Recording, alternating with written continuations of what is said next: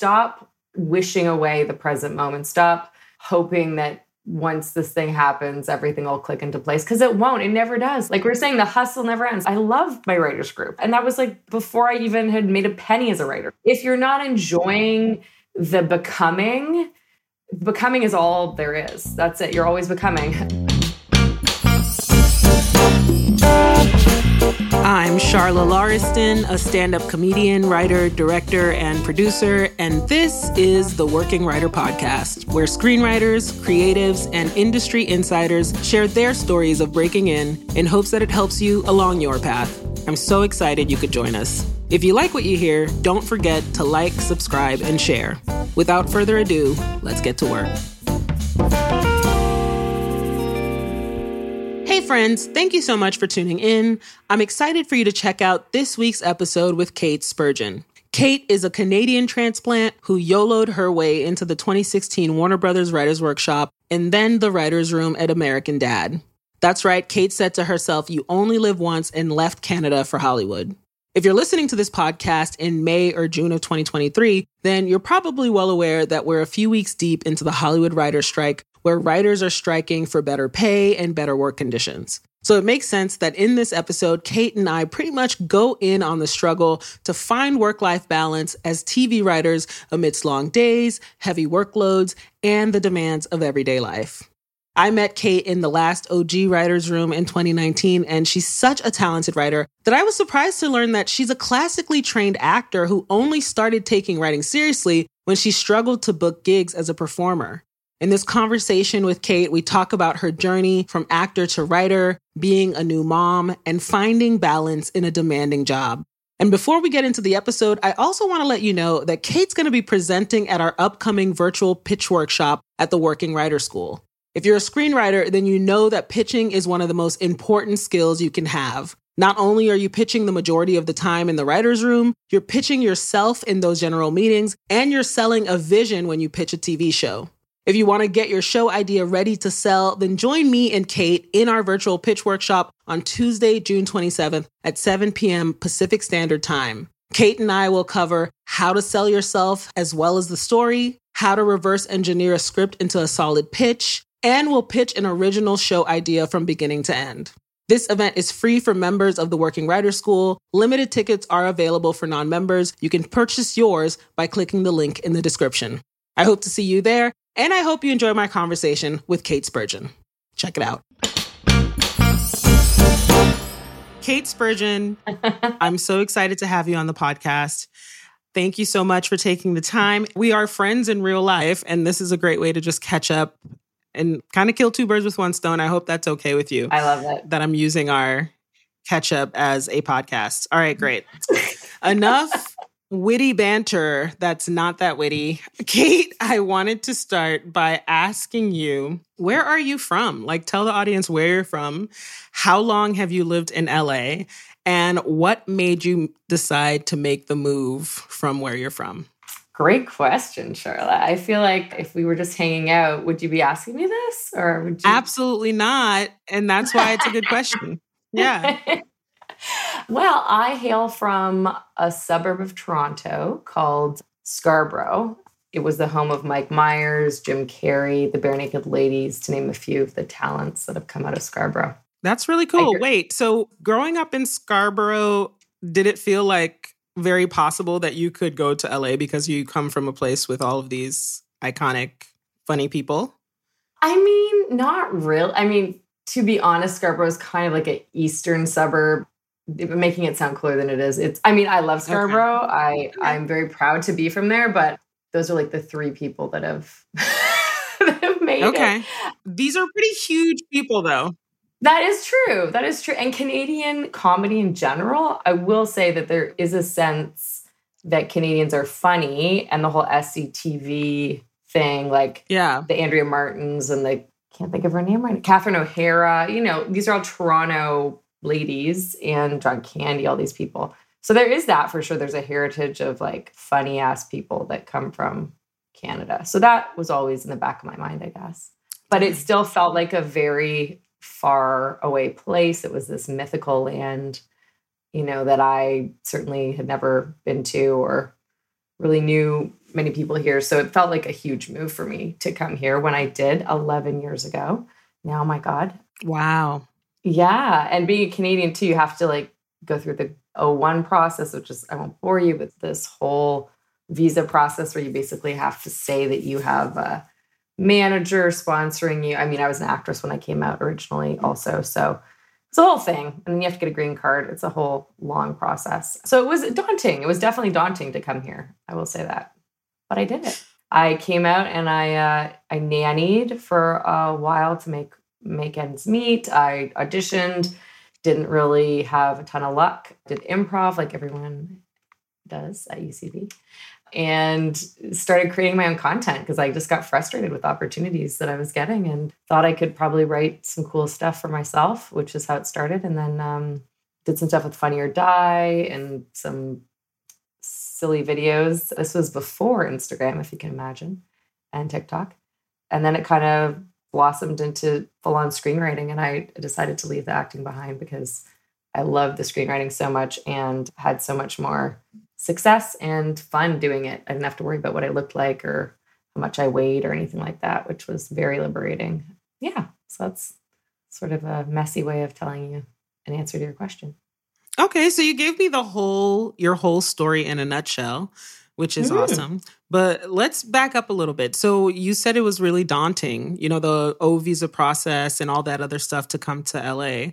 Mm-hmm. What made you decide to make the move in the first place?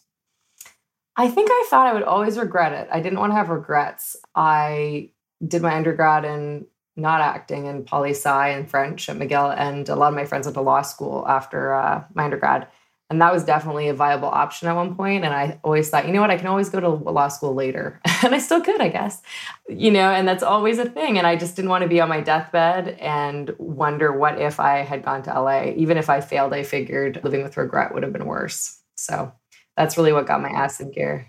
So when you basically faced death and decided that you don't want to be on your deathbed and regret it, what was the first thing that you did? What was the literal process of moving to LA? I got a hockey bag. I threw like a duvet in there and some underwear and like my best jeans. A duvet, girl. yeah, you know, a duvet. I want to be cozy hey. in my in my little crappy apartment in Koreatown. You mean a full blanket? Yeah, I think I, I think it was like, like a, duvet fluff. blanket. Yeah, like a duvet. We call it. Do you guys not call them duvets here? I feel it's a Canadian thing. I think you just mean like a down blanket, like a but that just seems like a lot to throw in a big bag. Yeah, you threw a full comforter. That that's. Yeah what I'm trying to figure out is that you packed a full comforter to come to LA. I needed comfort, Charla. I was a struggling right. actress. I, I was, get it. Yeah. So you were a struggling actress in Canada. Yeah. And then you pack a hockey bag, you're moving to LA. So this is before you have to do the O visa process. You're just literally coming. I had came once on sort of a fact-finding mission. I met with any contact, like a boyfriend of a cousin of my hairdresser, like anyone mm-hmm. who lived out here yeah. Not even anyone in the business, just anyone, because I knew so few people and it was such a foreign world to me. Like my, you know, my parents aren't in the business and I really just was trying to figure out how people did it and how I could do it. And so I did one trip like that where I came out and was like, could I do this? And then I got my O1 underway because you needed it. I needed to enter the country. So I had to have that in place before I could come officially and move here. How did you get that? That visa? What did you do? Yeah, to get that visa because a lot of people from Canada and other countries are trying to come to LA and yes. they, they are struggling with the process. And there's no way that I'm asking you this question to like literally break down the visa process on this podcast. That's not what it's about. But literally, just if yeah. you remember what you did to even get the visa process started. Yeah, I contacted a lawyer, and back in the day, remember this was 10 years ago, it may have changed now what you needed was you needed like a sponsor. So you had to have a manager, a management company, or a production company here. I think at three that would say that you were in attached to a project or like for a manager that you they were representing you in order to prove that you were a viable person that was going to come here and work and not just like mm-hmm. stuck off the tit of America. Mm-hmm. I I had to do that. Don't suck on America. Don't do it.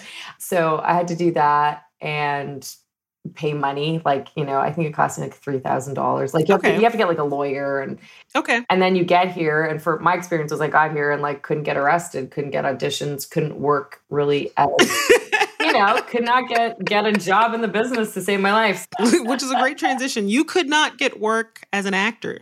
And This that's what true. made you decide to become a writer. What did that process look like? What was the experience of being an actor in LA? I mean, you kind of said it, which was that you couldn't get work at all. But did something happen that made you decide to become a writer? Like, was there like one bad experience that was the straw that broke the camel's back? to back up a little bit, I have always written from a from a small child. Like I'd always written stories. I wrote plays. I would cast myself usually in the lead and boss people around. That was kind of my personality as a young child. And then I always wrote creative stories in high school. I like won a creative writing award. Like I'd always had the talent to write, but I think because I love performing, that kind of overshadowed the writing. Unfortunately, in my 20s, I look back and I'm like, God damn it, if I'd been writing more in my 20s, where would I be now? But anyway, I think for me, it was just like the sheer frustration of the fact that I felt like I had so much more to give and to say than this career I'd chosen was allowing me to. And my days were being spent, like they always say, like, look at how you're actually like spending your time. And I was spending my time taking care of other people's children and then writing whenever I could write when the kids were napping, when, you know, they were at the swimming lesson with my laptop. I was, you know, so I was like, what? Well, I say I'm an actress, but I'm not actually acting. I just was like, this is ridiculous. And I just, I was, to be honest, like depressed and not fulfilled. And I was just like, I don't want to spend another five years on this path. I feel like I'm worth more than this. And just for me, that was where I got to. I, you know, I got my MFA in theater acting at Penn State and and I loved it. I really truly loved it. But what I loved the most about it was the collaborative, creative aspect, storytelling aspect of theater. Like I loved dramaturgy. I loved analysis. I loved like that's where I would get lost in the characterization and the motivation and the point of view of characters.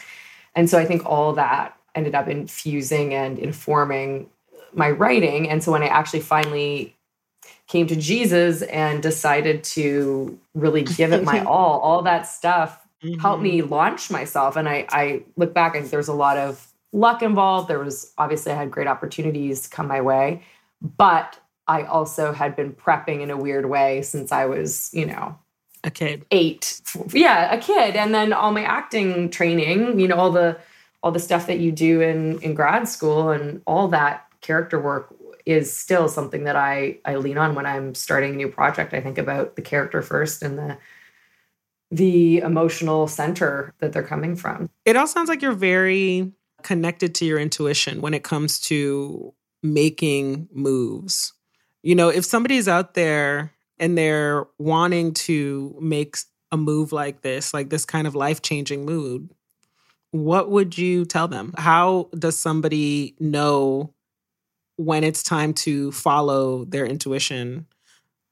Basically, is the Mm. question. That's a great question.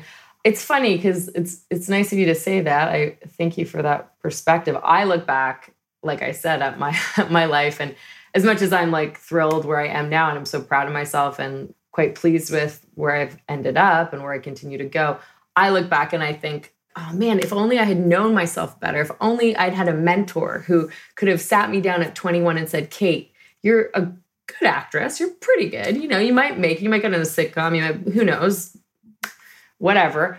But you have this other skill set that you're neglecting. Like keep, like do both. You can do both. Like I think I was so focused on making it as an actress, a serious actor that I didn't, I didn't know that about myself. Or I didn't at that time. The creative, like the multi hyphenate wasn't as big a deal too. So I guess I should cut myself up some slack. Like Phoebe Waller Bridge didn't exist, or she did, but she was also my age in school.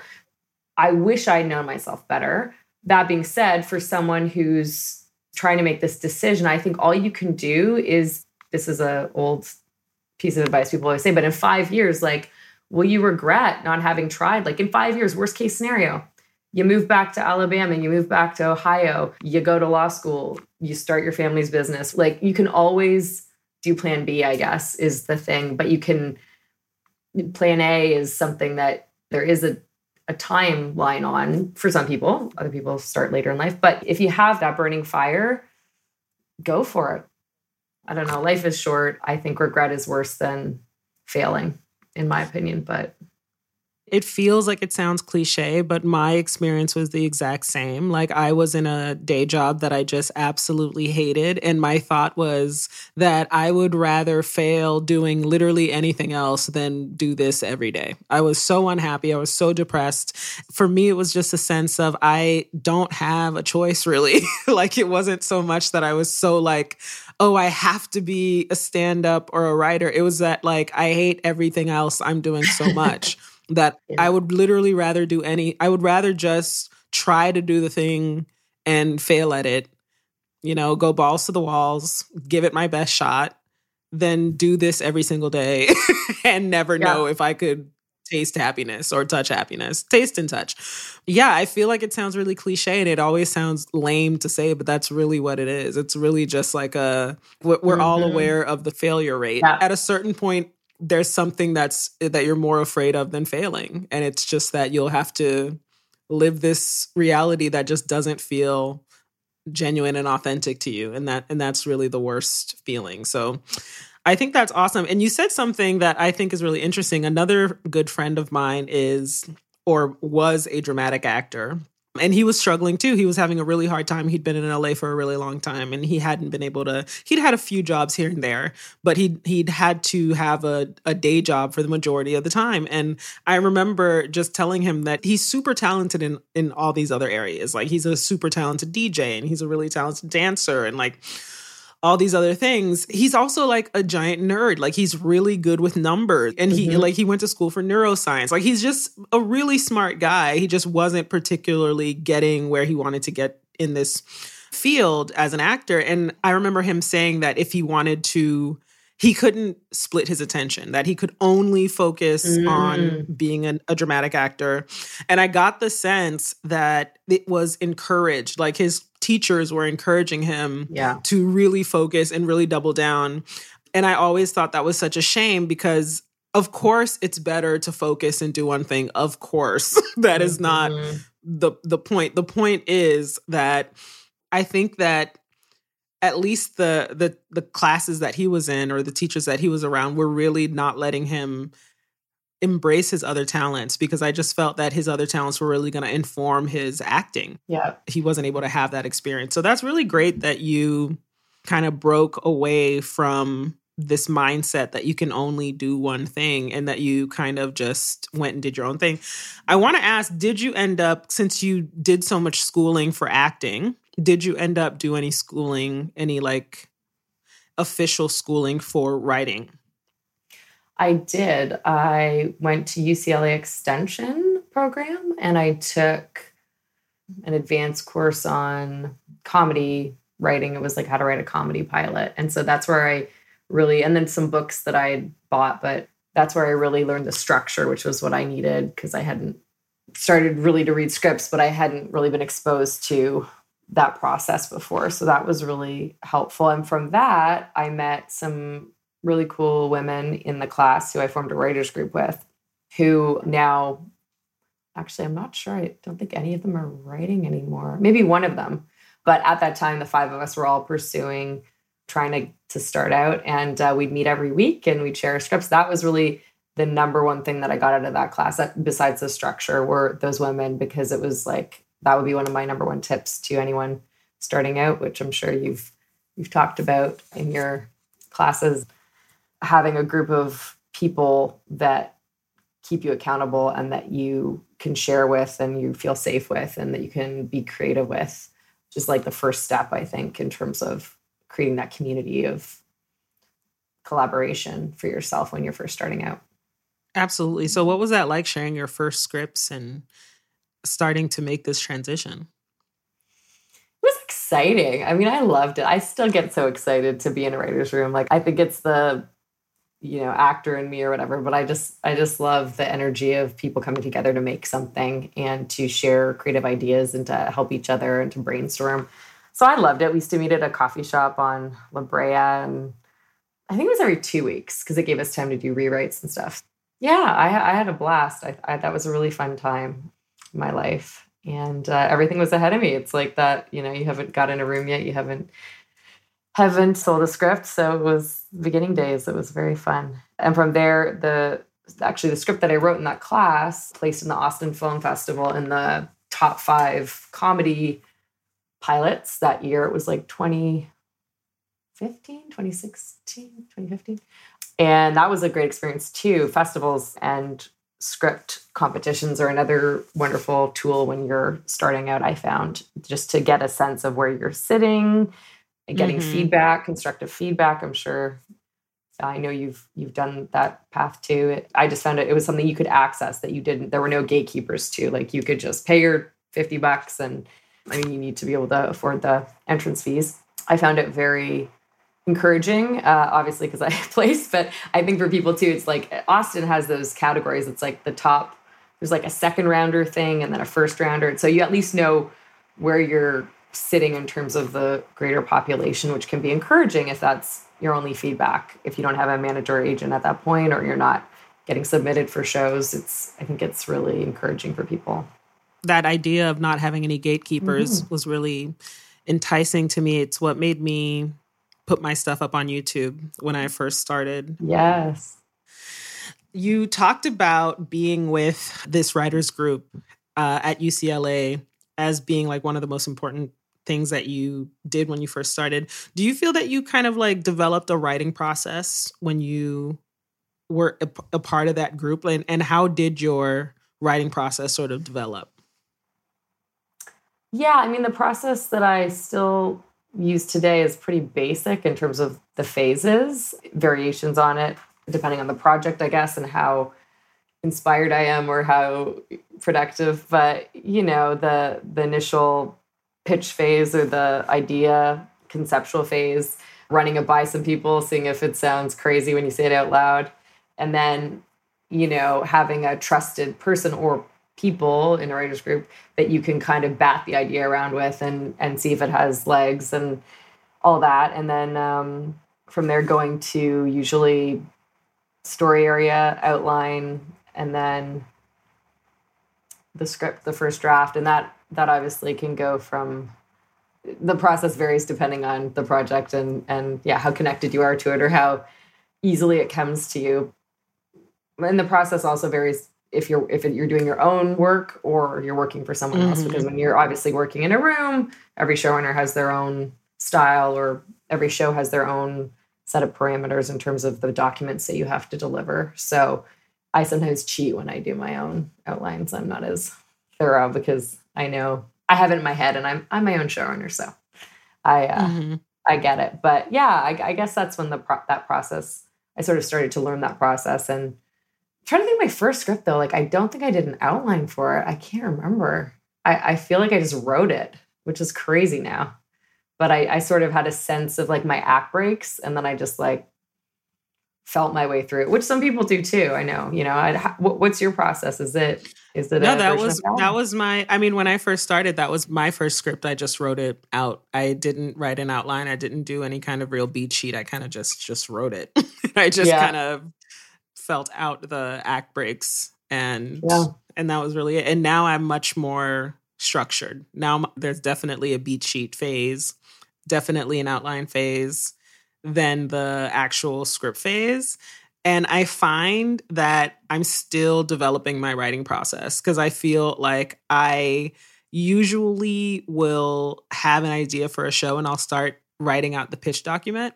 And then while I'm writing out the pitch document, there's so much information that I need that I start writing the script because yes. I feel like writing the script tells me the voices, it tells me everything that I need to know about and whether or not if my ideas are working in the script. So I feel like I'm still Completely. kind of like developing my process. And I would say that there's still no real timeline for me when I'm working on my own projects.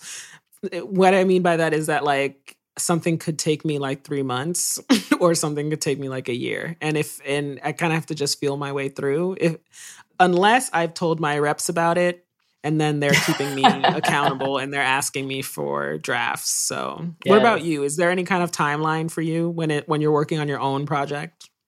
Yeah it's a, it's it's the same. It really depends on whether i'm working on a show at the time and if i am being held accountable. Like I was working on a show that we're just finishing up pitching now, and I have a writing partner on that one, and that really helps, obviously, because if you tell someone else you're gonna get something done by Friday and it's not done, they're like, "Hey, did you get it done?" As opposed to your own bullshit excuses in your mind. That's interesting what you said about the pitch, pitch and pilot tandem writing. I find that really helpful too, and I've done that a few times with pitches where so the first thing I sold, I did that. And I didn't tell anyone I'd written the pilot because I didn't want them to have to read it. But I had written it so that I, I knew the world so innately and I knew the characters' voices, like you said, I knew the dynamics. I could see and feel it. And I felt like that really helped me to be so confident when I went into those pitches. And I also think that nowadays people are loving to have finished scripts. They're like, hey, have you written this? You're like, I, I wrote, I just did a 10 page pitch. No, I haven't written it, but yeah, if you could say, yeah, I have written and here's the script. Yeah. I've heard that that's a great selling tool these days also. That's interesting because, you know, just like what, two years ago or something was the last time I think I sold something. And the whole advice was do not have a don't tell them you have a script. they they don't want to know. know you have a script because they want to be able to to influence the writing as much as possible. So I've heard that too. script, keep it close. Yeah, so it seems like months, it d- depends on yeah. the buyer. Yeah, it depends on who you're meeting with, who's hearing the pitch. Yeah. But I feel like this is a really great place to take a break. And when we come back, I want to ask you about your new job. You just started working at American Dad, and I want to hear all about it. So let's talk about it when we come back. Sound good. I'm quickly interrupting this episode to tell you about thewerkingwriter.com. It's a resource I created for screenwriters and creative entrepreneurs that includes a blog, a course, and this podcast. Right now, when you sign up for the mailing list, you'll get my free guide to breaking into television. It's everything I've learned about breaking in, and it's basically what I've said to any writer who's asked to pick my brain over coffee. If you're working on breaking into TV, I hope it gives you some concrete steps to get to the next level in your journey. Go to thewerkingwriter.com and sign up for the mailing list now to download your free guide to breaking into TV. Are you a screenwriter who's feeling stuck or lost or just wanting to take your career to the next level? Then you need to check out the Werking Writer School. The Werking Writer School is an online course and community I created that trains screenwriters to become creative entrepreneurs who can confidently navigate building a professional network, attract managers and agents, manage their personal finances, pitch a TV show, and consistently produce original work they're proud of. When you join with one of our flexible membership options, you'll get the course, plus live monthly virtual workshops with writers from Portlandia, American Dad, The Last OG, and more. Go to thewerkingwriter.com slash school and sign up today to get training, mentorship, and support from a community of writers just like you. Now, back to the episode.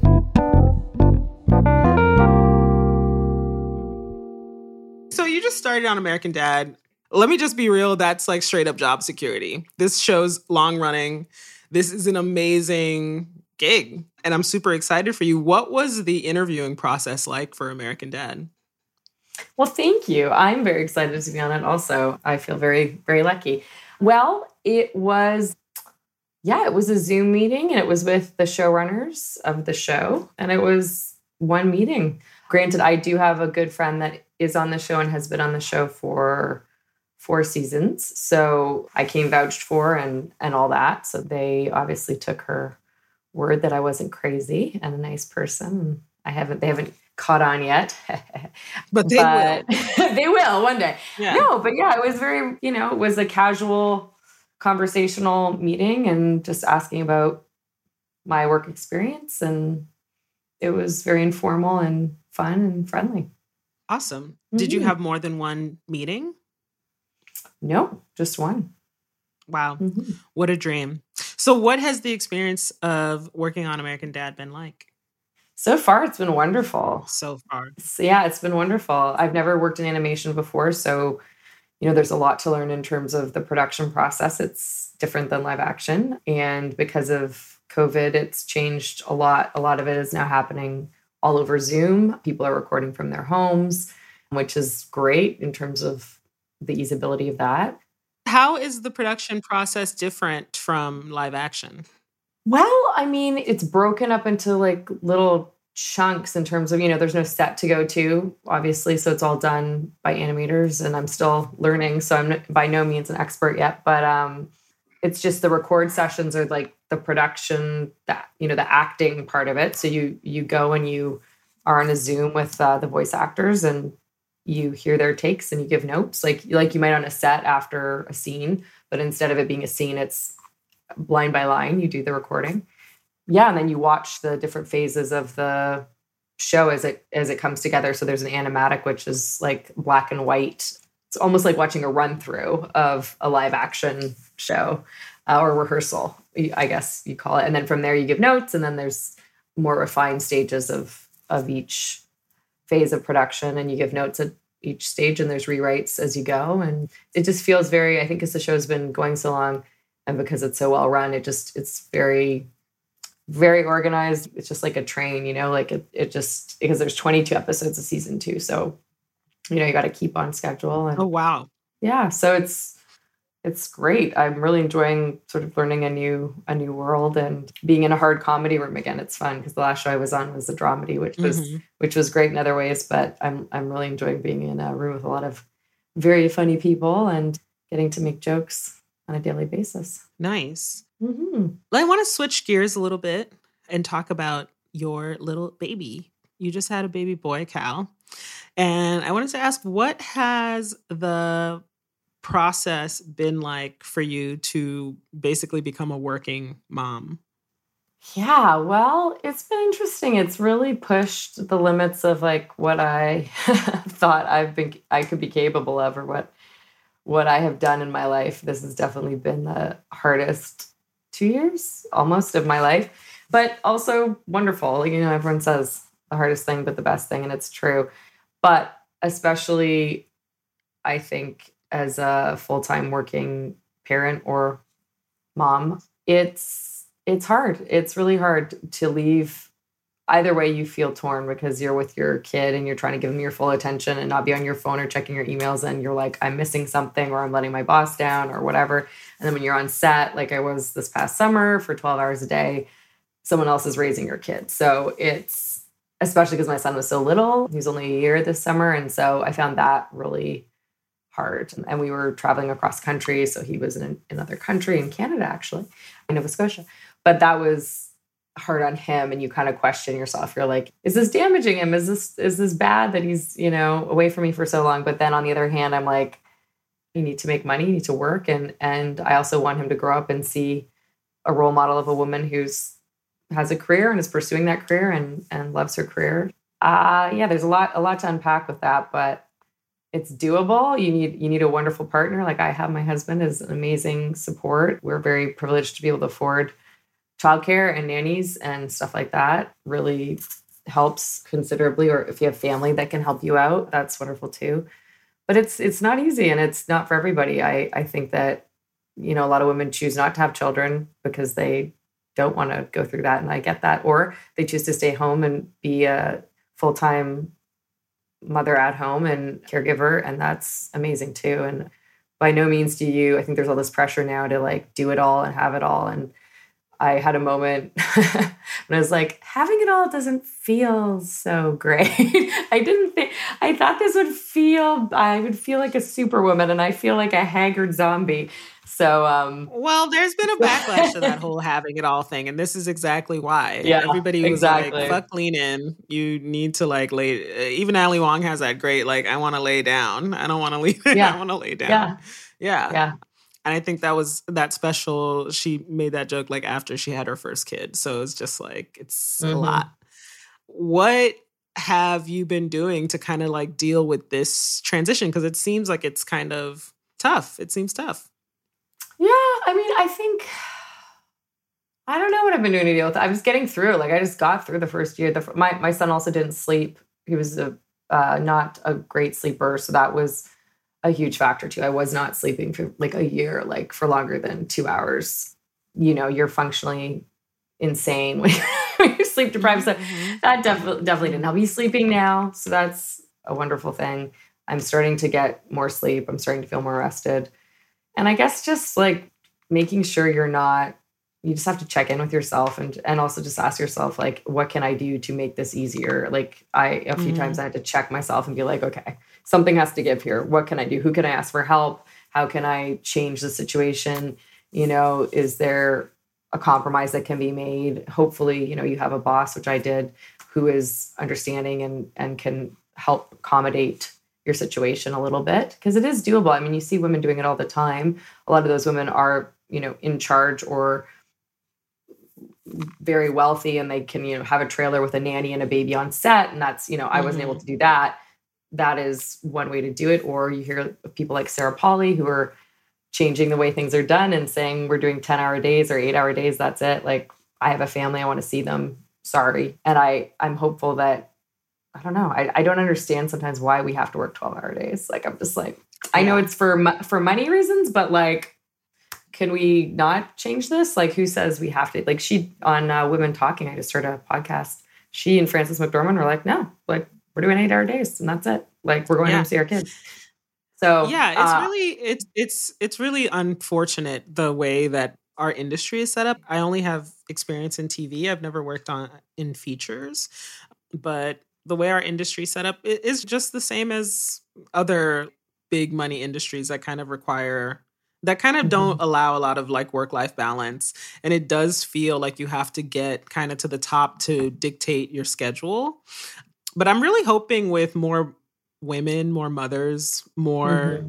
people of color in charge that these things kind of changed or just even just people with different different cultural backgrounds different priorities different ways of working and living because I just think that there's just been like a real dominance of just American capitalist kind of work all the time culture in Hollywood. And I, do think it's changing slightly, not fast enough, but changing nonetheless because people like us are kind of starting to little by little become be in charge more and more.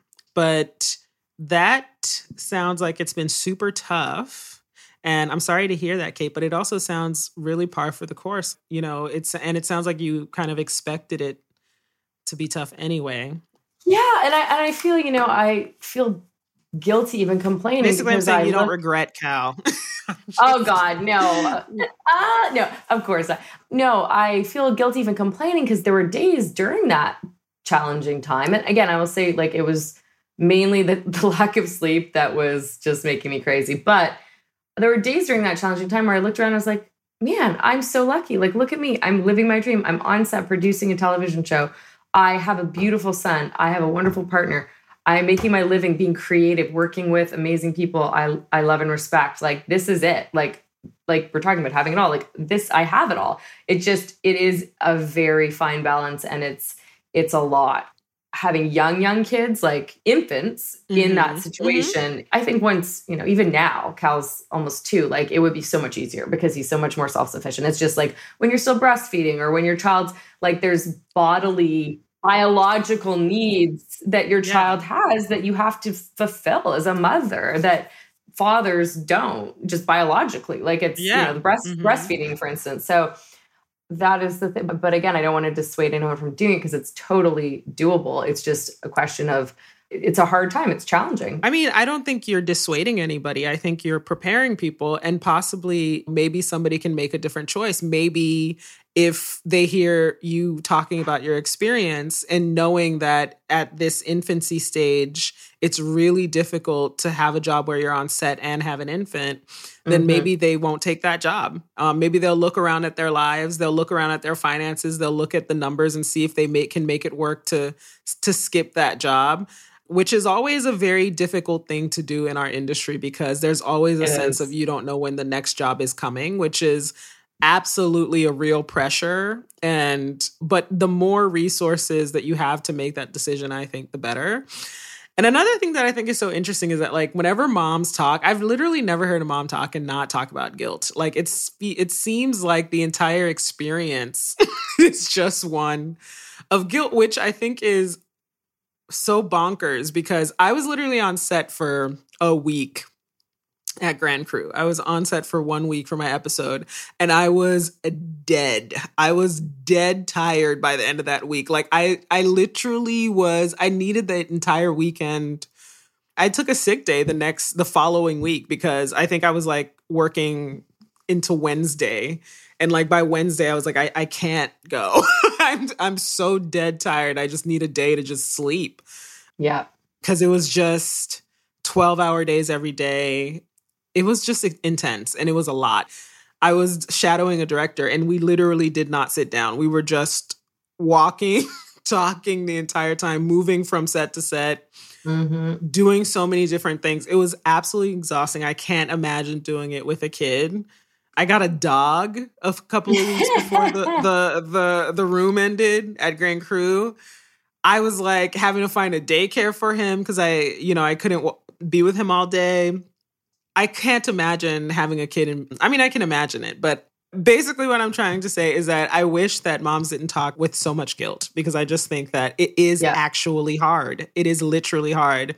And it's great to be grateful in the midst of it, but it's hard. and that is yeah. just the reality. Yeah. And I'm tr- I'm trying to let go of that guilt. Yeah good. Because mm-hmm, i don't think it's productive. Yeah it's not productive. Mm-hmm. you did your you literally did your best. And also we we genuinely don't have an industry where there are structures across the board for working moms. Like there's no such thing. Mm-hmm. like you you have to just be wealthy enough to take time off essentially is what you have to do. Or you're lucky enough to be at a job where you have work life balance and that's literally it. That that's just what it is. So it breaks my heart to hear that but i'm glad that you're past that point and and that cal's he he survived you having to breastfeed while on set. What a crazy experience. Do you feel that having a baby has changed you as a writer or as a creative in any way?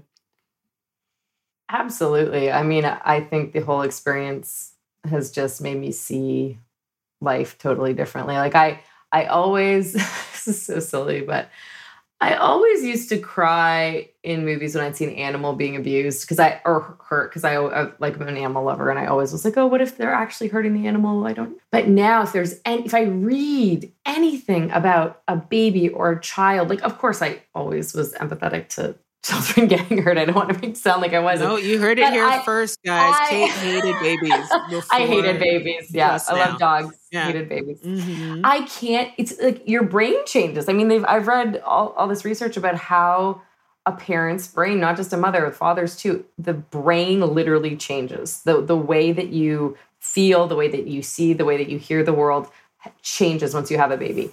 I can't read stories about child abuse i can't i have to turn it off. Like i can't even mm-hmm. stand it. It's just it's just this weird it's like a visceral thing where it's mm-hmm. I, don't, I don't know it's it sounds silly. I mean that's obviously changed but yeah i mean i birth was super traumatic. My pregnancy was a little touch and go at times and so that whole life experience has made me think about new new stories new characters new situations. The new thing that i'm working on is all is all about that very dilemma like can you have it all and what would you do if you could so i really want to dive into those the things that i've lived and the things that i feel like i can write to now which are a whole new slew of experiences which is awesome and i'm very f- grateful for uh, for the ups and downs because it yeah it's broadened my human experience which is all you can ask for yeah. yeah. what has been the most surprising thing about writing for tv Ooh, good question. Surprising. I mean, I guess it would be in some rooms how unproductive it can be at times. Like it's one of those jobs. it's one of those jobs where like Isn't if you crazy? brought it is like if you yeah. bring your your kid to work day, it's like if you bring them on the wrong day, they come to work and be like, "Mom, all you did was like eat a bunch of snacks. Isn't it hilarious? Walk around, order lunch, and watch YouTube videos. You don't work, mom. And I'd be like, yeah, you're right. But then other days you just like break a story and it's really fun and easy. And and then other days you get stuck. And yeah, so being a creative, I guess, for a living is just it's like a weird job job in the sense that like it's not like a normal office job. Like it's it's no no two days are the same, which is cool. I love that part of it. Yeah. That's pretty cool. Yeah. What about Um, you? I what think that- what's that's your really funny. what's your most surprising thing? Yeah, for me, I think the most surprising thing, and I was literally thinking about my answer as you were answering. I was like, yeah, what is the most surprising thing? And I think it's that the job is a nine to five ultimately. and that when you're transitioning from your whatever you were doing before, there's this like mystery around writers' rooms as if they're just Yeah. like the coolest thing. And when you start doing it day in and day out, it's like you are going to work. you know, you are there for 12 hours a day. And the best case scenario is that it doesn't feel like a job, but ultimately you you very much are a freelance writer. You are like fishing and hunting for each job. And each job is kind of you proving yourself for your next job. You know, so it just always feels like much more like a job than anyone ever described. Like you still got to get up Yeah. at 10. I mean, most rooms start at 10, or at least thank God the rooms that I've started in start at 10, but it's more of a 10 to 6 than a 9 to 5 Ho- or 10 to whenever. You know, hopefully it's a 10 to 6. Sometimes it's a 10, 10 a.m. to whenever. But Mhm. yeah, that's the most surprising thing is that I had no concept of what uh what being a performer and writer would be like. And then when I started doing it, I was like, oh, this is very much a job. yeah, totally. And Yeah. to piggyback on that, I think for me, the hardest pill to swallow has been that the hustle never stops. Like yes. it never stops. Like I always thought, like, oh, I love once- that you said it was a, a hard pill to swallow. It is a hard pill to swallow. That is true. like again and again. Like I'm like, oh, Yes. oh, once I sell a pilot, oh, once I get on more than two shows, oh, once I'm a supervising, No. like no, you never, no, you're it doesn't never, stop. No. you're always selling it. Yes, you're always selling absolutely it. absolutely this is how i know that why i understand why people kind of like become what they become when they're writing for tv because or any kind of entertainment job you just kind of have to be so like focused on your next job because you're essentially always hunting all the time Yeah. hmm and i think it does something to your brain i think it just makes you a little bit like on edge It does. that's why people start doing all kinds of religions. That's why they go they go to like Scientology. They go to like, you know, what's that red bracelet thing that Madonna does? I don't remember what it's called, but I'm just like Oh, every yeah. I've started meditating. You just have to do something. You just have Yeah. to believe in something greater because all you're doing is hunting all the time. And I think it makes you a little bit intense. Yeah, it's really a free. You're an entrepreneur. Like it's a freelance. It's absolutely. a freelance life. You co- you also just have to constantly be churning out content, Yeah. which is great. Which is great, but it, it's just hard because creativity is finite. It's not like you can sit down and make yourself come up with a great idea. But I also I also think because you have to kind of churn out creative ideas as your job, I think it it means that you have to be very very deliberate about protecting your mental space because you just have to have the capacity. I've had times when I didn't realize that, I didn't know what that meant and because I didn't know what I what my job was. The more I started to understand how important my mental was, the more I started mm-hmm. being very very deliberate about protecting it because I was like, "Oh, this is literally my asset for my job. Like if I'm exhausted, if I'm dead inside because I'm so tired, then I'm not going to be funny. I'm not going to be useful in a writer's room. And this is just not going to help anybody. So that was real talk. That was real talk. Completely. No, and also your confidence, like being in a writer's room, like the Absolutely. thing, the thing that I will say to surprise me was like at other jobs you can go in and phone it in. You know, if you work at an Mhm. office, send an email, go to the water cooler, like Mhm. talk to Bob about the report. In Bob. a writer's room, Bob, Bob. goddamn Bob. in a writer's room, like, sure, you can have a bad day. You can not talk for a couple days, like, with great ideas. But after a certain point, like, you need to be pitching ideas. You need to be creating it's problem solving. You need to be jumping in and helping. And And so- you are literally every day you're on, You're, you're performing. You're on. You have to be on. And you you can't just sit back and not say anything. Like Uh, so I mean, you can, but then you might get fired. yeah, then you get fired. so if you want to be good at your job, yeah. And if you are having a bad day where you're in a bad mood or you're feeling insecure, you're feeling depressed or whatever, like you have to leave that behind and go into that room and guns blazing and contribute and be positive and help and yeah create so that that part of it you can't hide i guess is what i'm trying to say you really Yeah, have to You can't hide the hustle. Yeah. You got to be No. present. You got to be present. What has helped you the most in your writing? Hmm. What has helped me the most? It's going to circle back to what I was talking about in terms of like intuition and knowing myself as a person that got me to this career in the first place. But the more I get clear on what's important to me and the stories I want to tell, the better my writing gets. Everyone says different versions of this, but you know, your voice, people talk about your voice, you know, and how most people tell the same story over and over, versions of the same story. And I would say that in my experience, that's definitely been true. It's changed, you know, a little bit over the years with the birth of my son. Obviously, like I said, my point of view shifting, my the themes I want to discuss or the the issues that I have or the things that are important to me are shifting as I get older, but it's always a version of the same drum that I'm beating. And I think the clear that I can get on what that what that song is, what that story is, and who I am, the more honest and authentic and hopefully resonant my writing becomes. I would I would say that knowing myself. I love that. I totally co-sign. Absolutely. I co-sign 100%. It, it's really interesting how much knowing yourself and being willing to write about the kinds of things that you want to write about are the things that kind of shape your voice and shape your work. It's just something that has remained consistent as something that is important is to say something true to you, you know, and it's again sounds kind of cliche, but it really Mhm. is what it's about.